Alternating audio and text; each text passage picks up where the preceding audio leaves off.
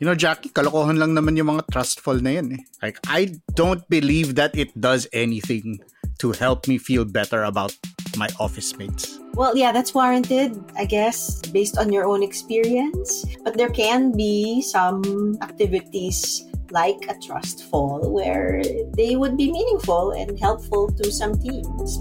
We've seen some of that.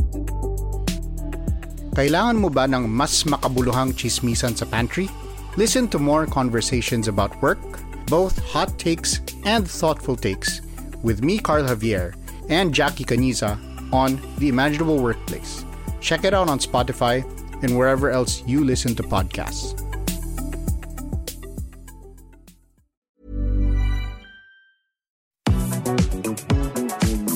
Nagpasikat ng mga kantang Rock Baby Rock at ipagpatawad mo sa bandang VST and Company na namayagpag noong 1970s kung saan siya ang bokalista at composer.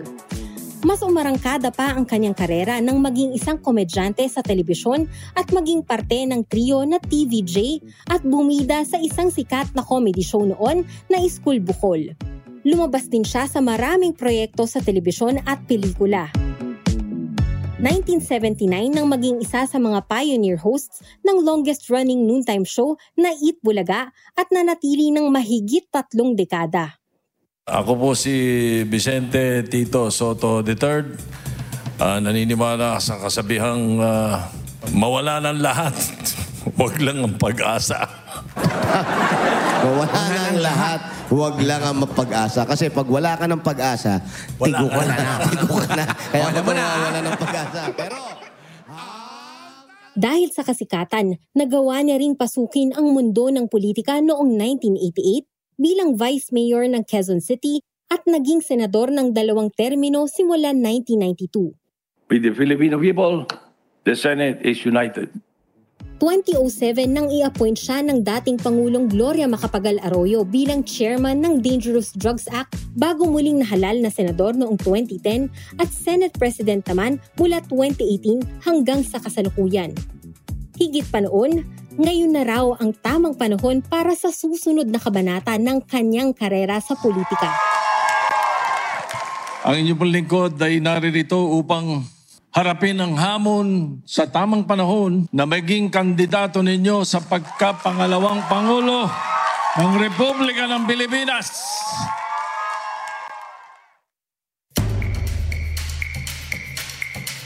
In this episode of Teka Teka, alamin natin kung paano gagampanan ni Senator Vicente Tito Soto III ang tungkulin kung sakaling tanghalin siyang pangalawang Pangulo ng Bansa. Ako po si Izzy Puma Podcast. There is a special, shall I say, special place in my heart on the uh, correct advocacy of fighting illegal drugs and drug abuse. Ito ang sinabi ni Senator Tito Soto. Kaya't kung manalong Vice President, balak niyang pangunahan ang pagsugpo sa iligal na droga sa pamamagitan ng pagresolba sa problema ng bansa sa drug abuse. You will never solve the problem of illegal drugs if you do not solve the problem of drug abuse. Those are two different things. Yung kasalukuyang ginagawa ngayon, what happens is that uh, they are concentrating on the supply reduction strategy. But the supply keeps coming in. Why? Because there is no demand reduction strategy. Kailangan yung prevention and rehabilitation ay mabigat para tumigil yung mga bumibili. So yun ang aming strategy. Kahit sunugin mo lahat ng droga sa Pilipinas, lahat ng pusher patayin mo, you will never be able to solve it if you do not solve the problem of drug abuse. Pero teka, di ba sinuportahan ni Soto noon ang kampanya ni Pangulong Rodrigo Duterte laban sa illegal na droga? Question pa nga niya ang International Criminal Court o ICC noong 2020 nang sinabi nitong may sapat na basihan para paniwalaan na may crimes against humanity sa drug war ni Duterte. So it's not true na yung mga kiniklaim din ng mga nagpapadala sa ICC ng mga informasyon na 20,000 daw ang namatay. Hindi totoo yun. The, the supply reduction strategy of government, as far as enforcement is concerned, the demand reduction strategy must be very strong. Prevention and rehabilitation. It has to be complementary without the EJ case. Pero libo-libo pa rin ang namatay sa ilalim ng madugong war on drugs ni Duterte.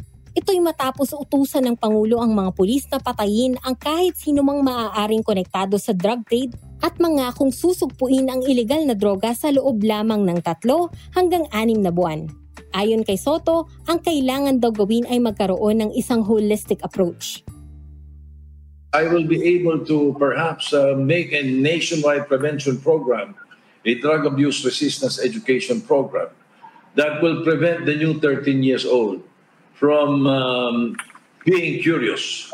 Because if uh, in grade 5, 6, and 7 we already infused the drug abuse resistance education program, um, then we will be solving perhaps half of the problem.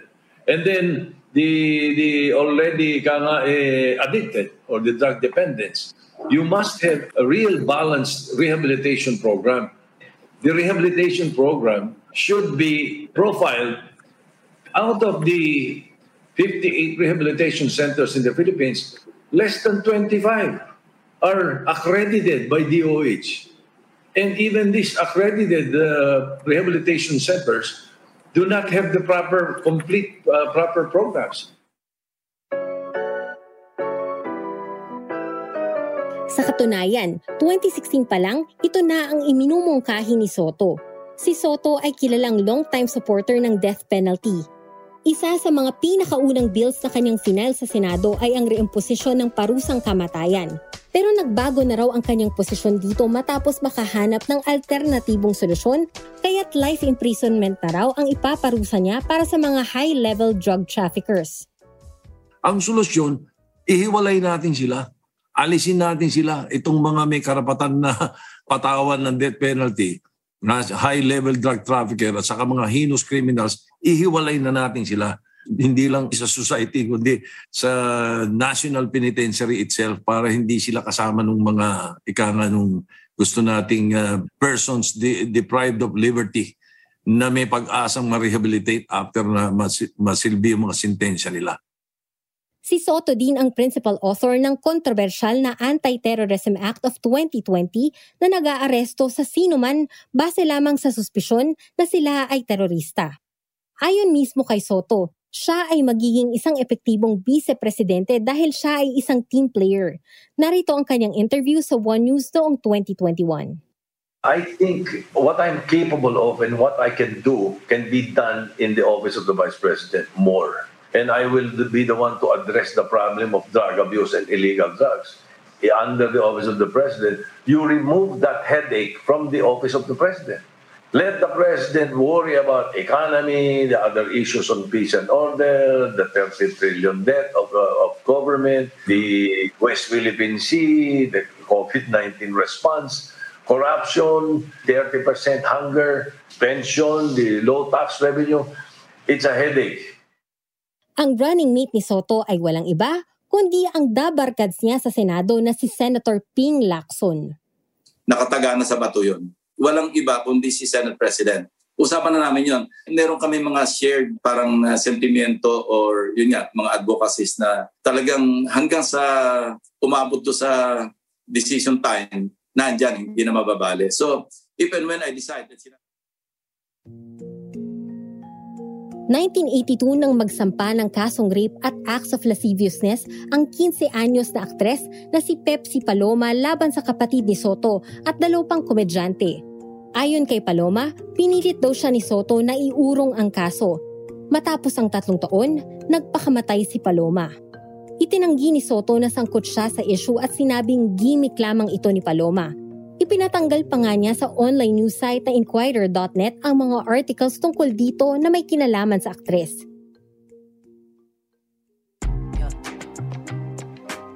Kilalang magaling na manunulat ng mga kanta si Soto, pero noong 2012, inakusahan siya ng plagiarism o pangungopia mula sa isang American blogger.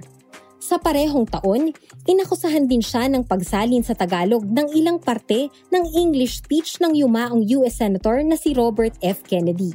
Ang research materials na nilalaman ng aking talumpati ay batay sa mga pag-aaral ng mga ginagalang na eksperto. Wala pong krimen na plagiarism sa Pilipinas. Maraming beses nang naging punterya ng kritisismo si Soto, lalong-lalo na sa kanyang mga naging komento tungkol sa mga kababaihan at sa LGBT community. Katulad ng reaksyon niya noong 2016 sa isang contestant ng Eat Bulaga na nakaranas ng pambabastos mula sa kainumang lalaki.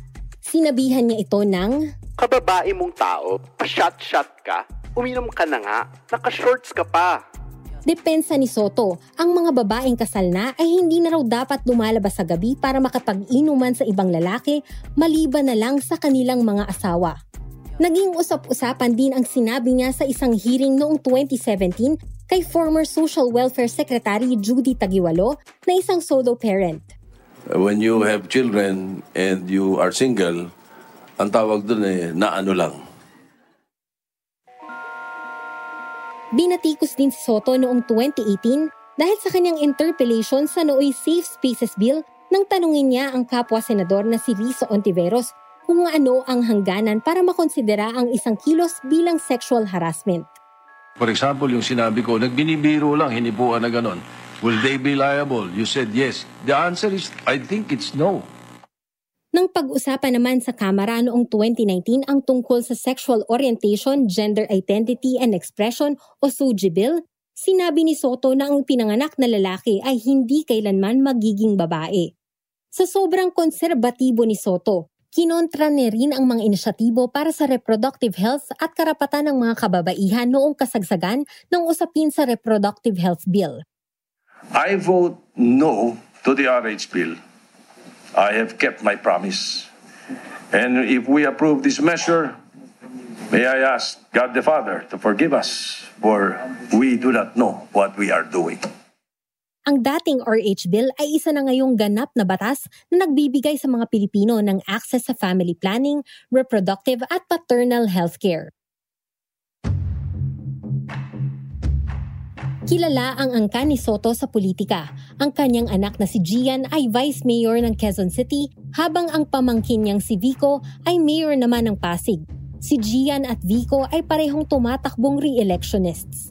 Pero ayon kay Soto, hindi raw ito may ituturing na isang political dynasty dahil iba-iba ang kanilang mga posisyon at mga lugar na pinaglilingkuran.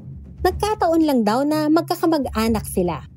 Sa darating na halalan, wala raw pagsisisihan ang mga Pilipino kung si Senator Tito Soto ang iboboto. Kilala niyo naman po ako at ang aking buong pamilya nationwide.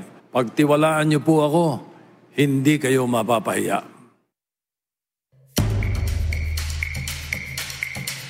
Muli, ako po si Izzy This episode was edited by Presh Capistrano and produced by Kat Ventura. For more on the presidential candidates, please look up the Puma Pangulo series in this channel. And of course, follow Teka Teka and Puma Podcast on Spotify or wherever you listen. Maraming salamat po.